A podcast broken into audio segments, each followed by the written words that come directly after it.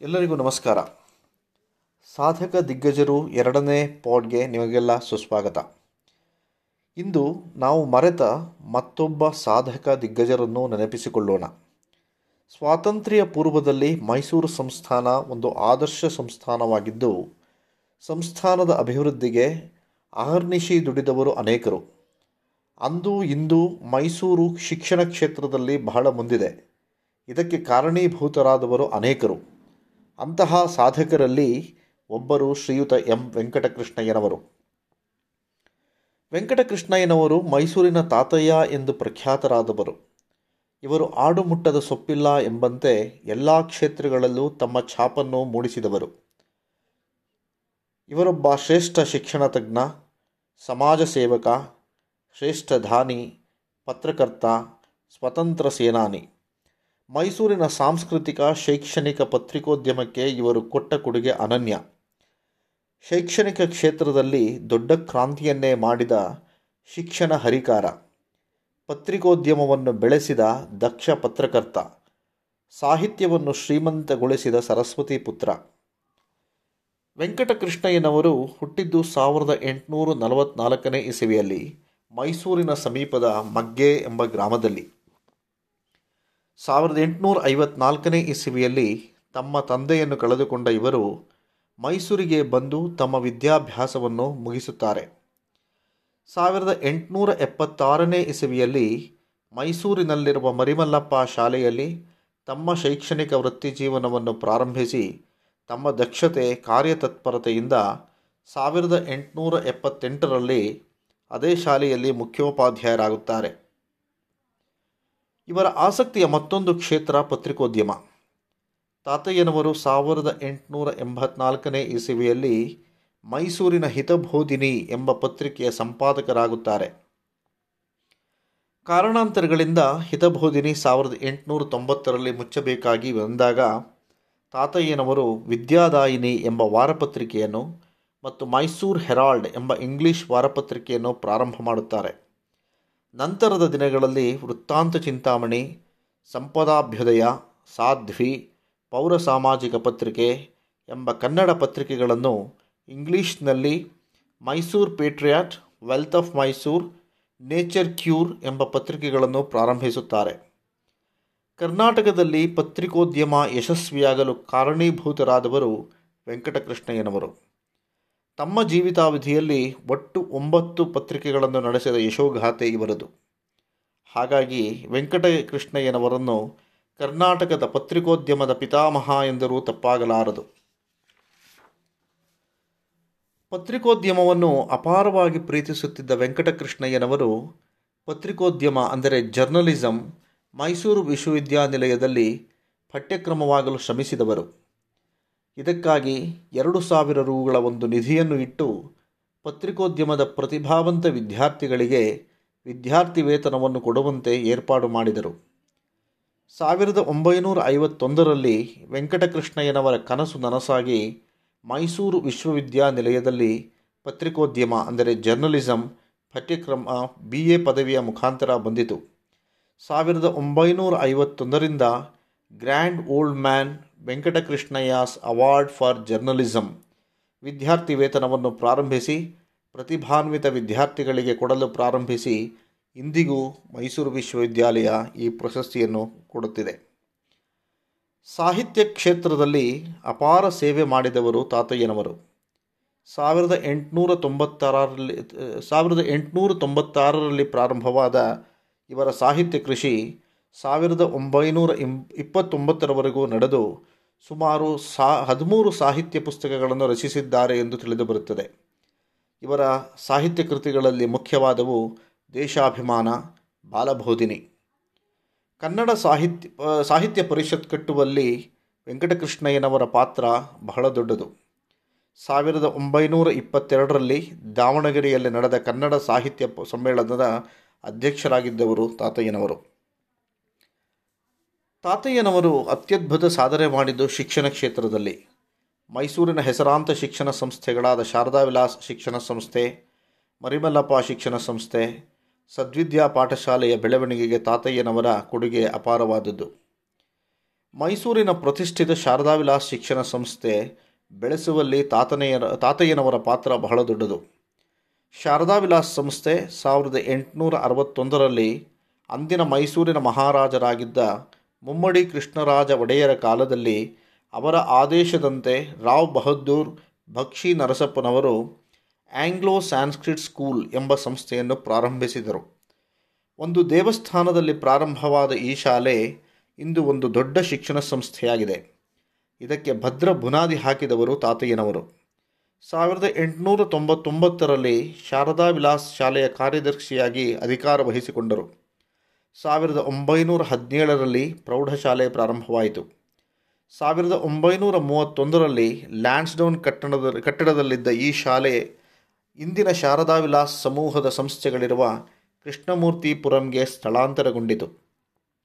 ಒಂದು ಸಣ್ಣ ಶಾಲೆಯಿಂದ ಪ್ರಾರಂಭವಾದ ಶಾರದಾ ವಿಲಾಸ್ ಶಾಲೆ ಇಂದು ಅತಿ ವಿಸ್ತಾರವಾಗಿ ಬೆಳೆದು ವಿಜ್ಞಾನ, ವಾಣಿಜ್ಯ, pharmacy teachers training, girls school ಕಾನೂನು ಕಾನೂನು ಕಾಲೇಜುಗಳನ್ನು ಹೊಂದಿ ಮೈಸೂರಿನ ಶಿಕ್ಷಣ ಕ್ಷೇತ್ರದಲ್ಲಿ ಒಂದು ಉನ್ನತ ಸ್ಥಾನವನ್ನು ಪಡೆದುಕೊಂಡಿದೆ. ಇದಕ್ಕೆ ತಾತಯ್ಯನವರು ಹಾಕಿಕೊಟ್ಟ ಭದ್ರ ಬುನಾದಿಯೇ ಕಾರಣ.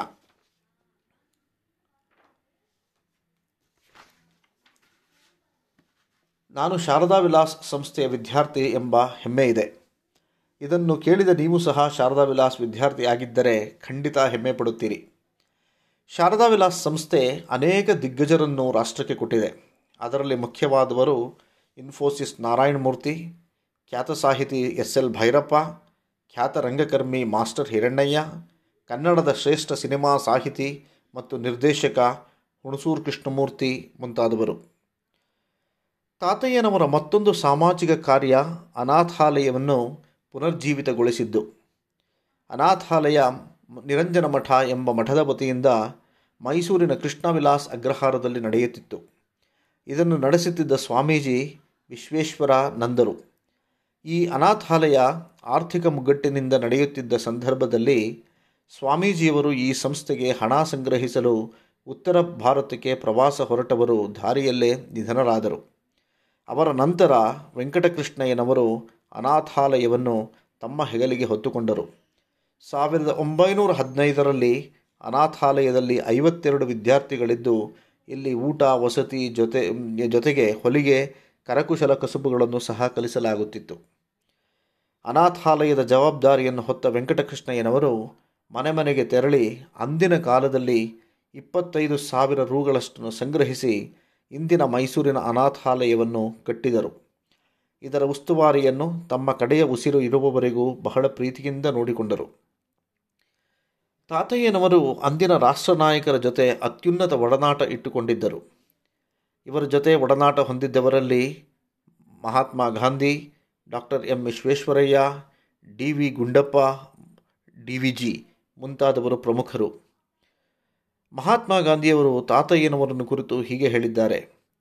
I had a great respect in my heart for Shri Venkatakrishnaiah's efforts towards public service eradication of discrimination among poor and back, backward classes of the society.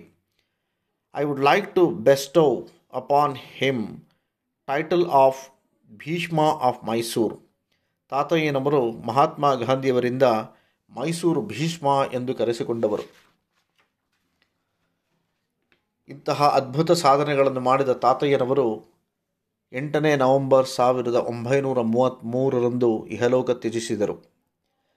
ಅವರ ಸ್ಮರಣಾರ್ಥವಾಗಿ ಮೈಸೂರಿನ ಸಿಟಿ ಬಸ್ ನಿಲ್ದಾಣದ ಎದುರು ಇರುವ ಲ್ಯಾನ್ಸ್ಡೌನ್ ಕಟ್ಟಡದ ಕಟ್ಟಡದ ಎದುರುಗಡೆ ಒಂದು ಅಮೃತ ಶಿಲೆಯ ಪ್ರತಿಮೆ ಇದೆ.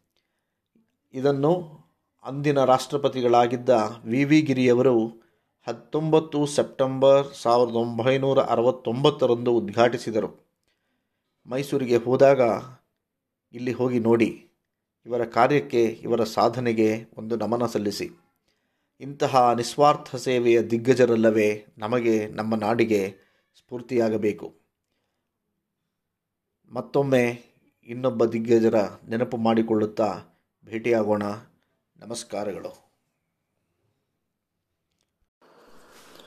ಎಲ್ಲ ಆತ್ಮೀಯ ಬಂಧು ಮಿತ್ರರಿಗೆ ನಮಸ್ಕಾರ. ನಾನು ಸ್ವಾಮಿನಾಥನ್. ಎಲ್ಲರಿಗೂ ನನ್ನ ಮೂರನೇ ಪಾಡ್ಗೆ ಸ್ವಾಗತ. ಇಂದು ನಾವು ಮತ್ತೊಬ್ಬ ವಿಶ್ವವಿಖ್ಯಾತ ಭಾರತೀಯ, ಕನ್ನಡಿಗ, ಅತ್ಯದ್ಭುತ ಸಾಧಕನನ್ನು ನೆನೆಯೋಣ. ಇವರದ್ದೊಂದು ಅತ್ಯಂತ ರೋಚಕ ಸಾಧನೆ. ಆದರೆ ಇವರ ಬಗ್ಗೆ ಯಾರಿಗೂ ಅಷ್ಟಾಗಿ ಗೊತ್ತಿಲ್ಲದಿರುವುದು ಅಷ್ಟೇ ವೇದನೆ ತರಿಸುವ ವಿಷಯ. ನಮಗೆಲ್ಲ ತಿಳಿದಿರುವಂತೆ ಮೊದಲ ಆಧುನಿಕ ವಿಮಾನವನ್ನು ಚಾಲನೆ ಮಾಡಿದ್ದು ರೈಟ್ ಬ್ರದರ್ಸ್.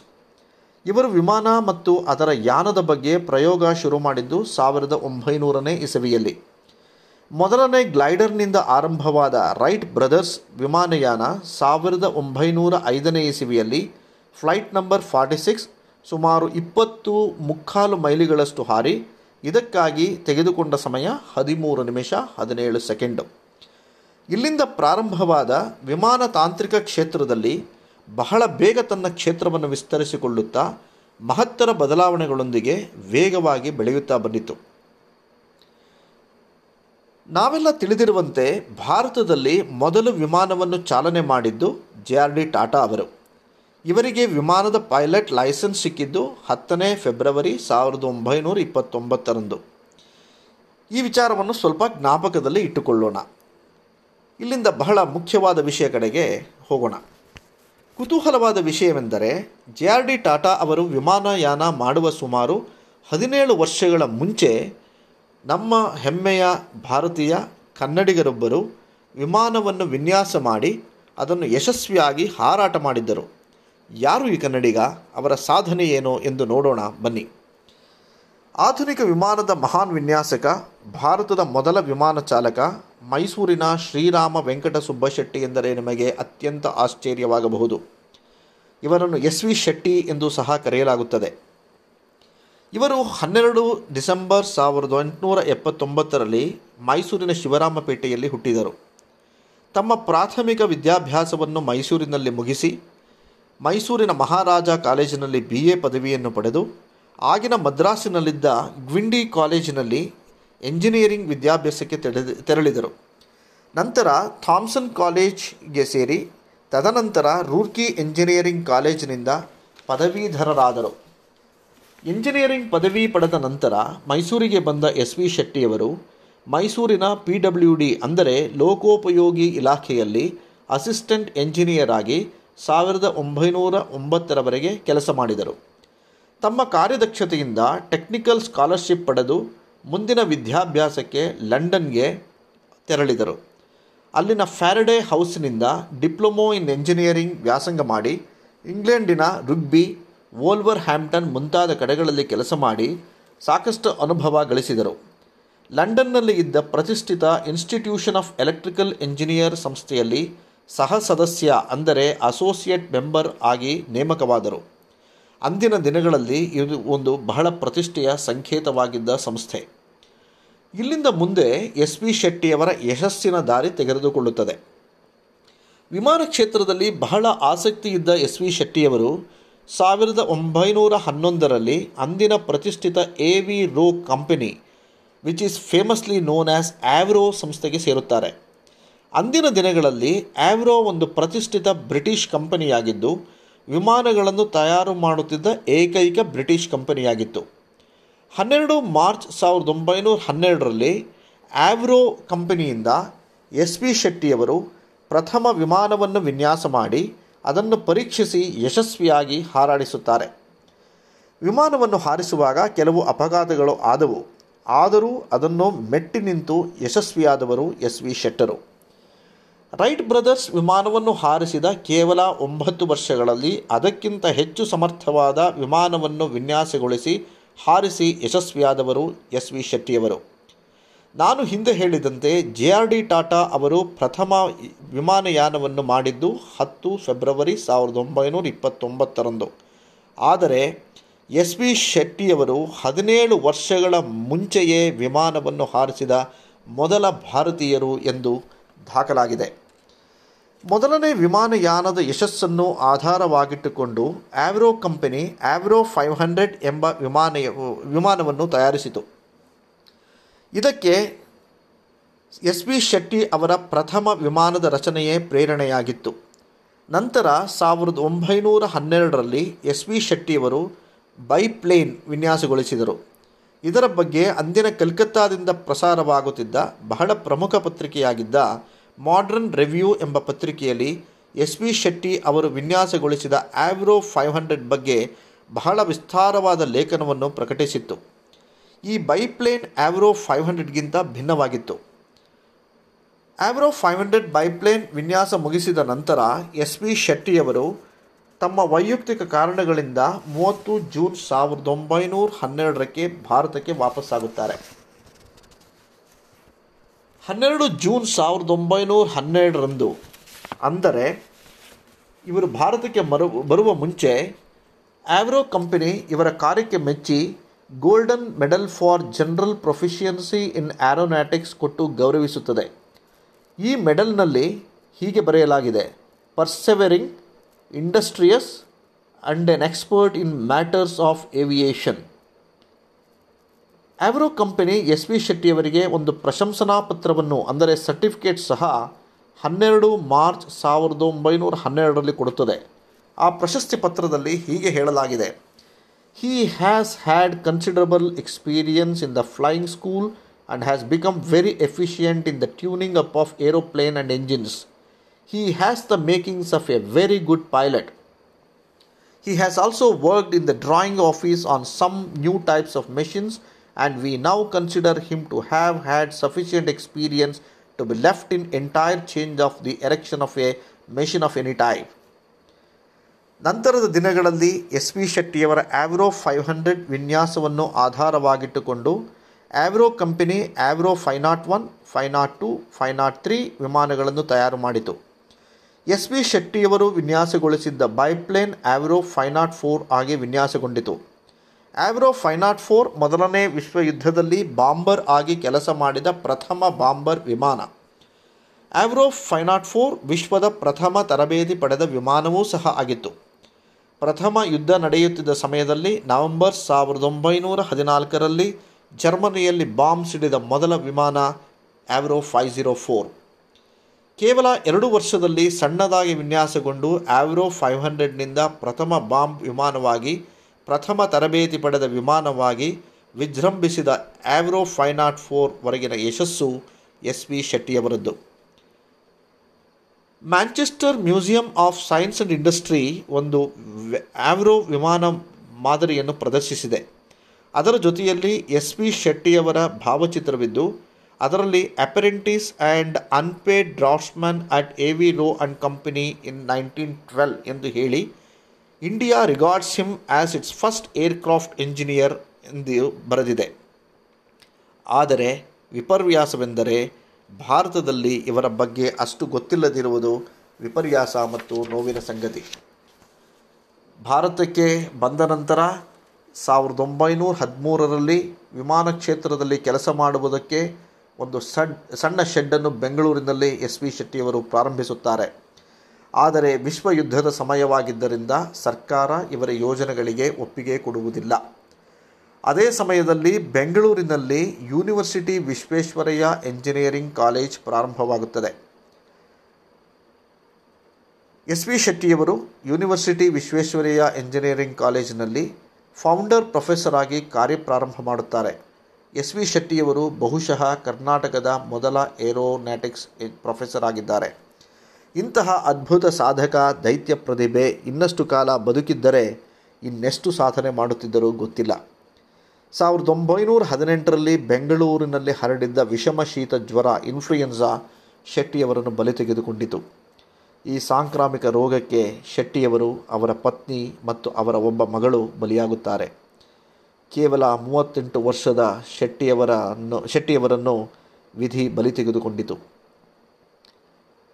ಅಗಾಧ ಸಾಧಕಿ, ಸಾಧಕ, ಸಾಧನೆಯನ್ನು ಮಾಡಿದ ಇಂತಹ ಸಾಧಕರನ್ನು ನಾವು ಮರೆತಿರುವುದು ದೊಡ್ಡ ದೌರ್ಭಾಗ್ಯ.